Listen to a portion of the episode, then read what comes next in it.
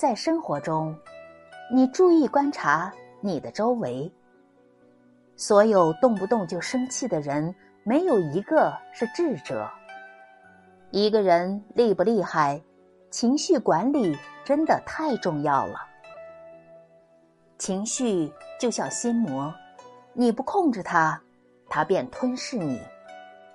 情绪稳定是一个人的修养，一个人情绪稳定的背后是实力，也是格局。弱者易怒如虎，强者平静如水。发脾气是本能，控制脾气才是本事。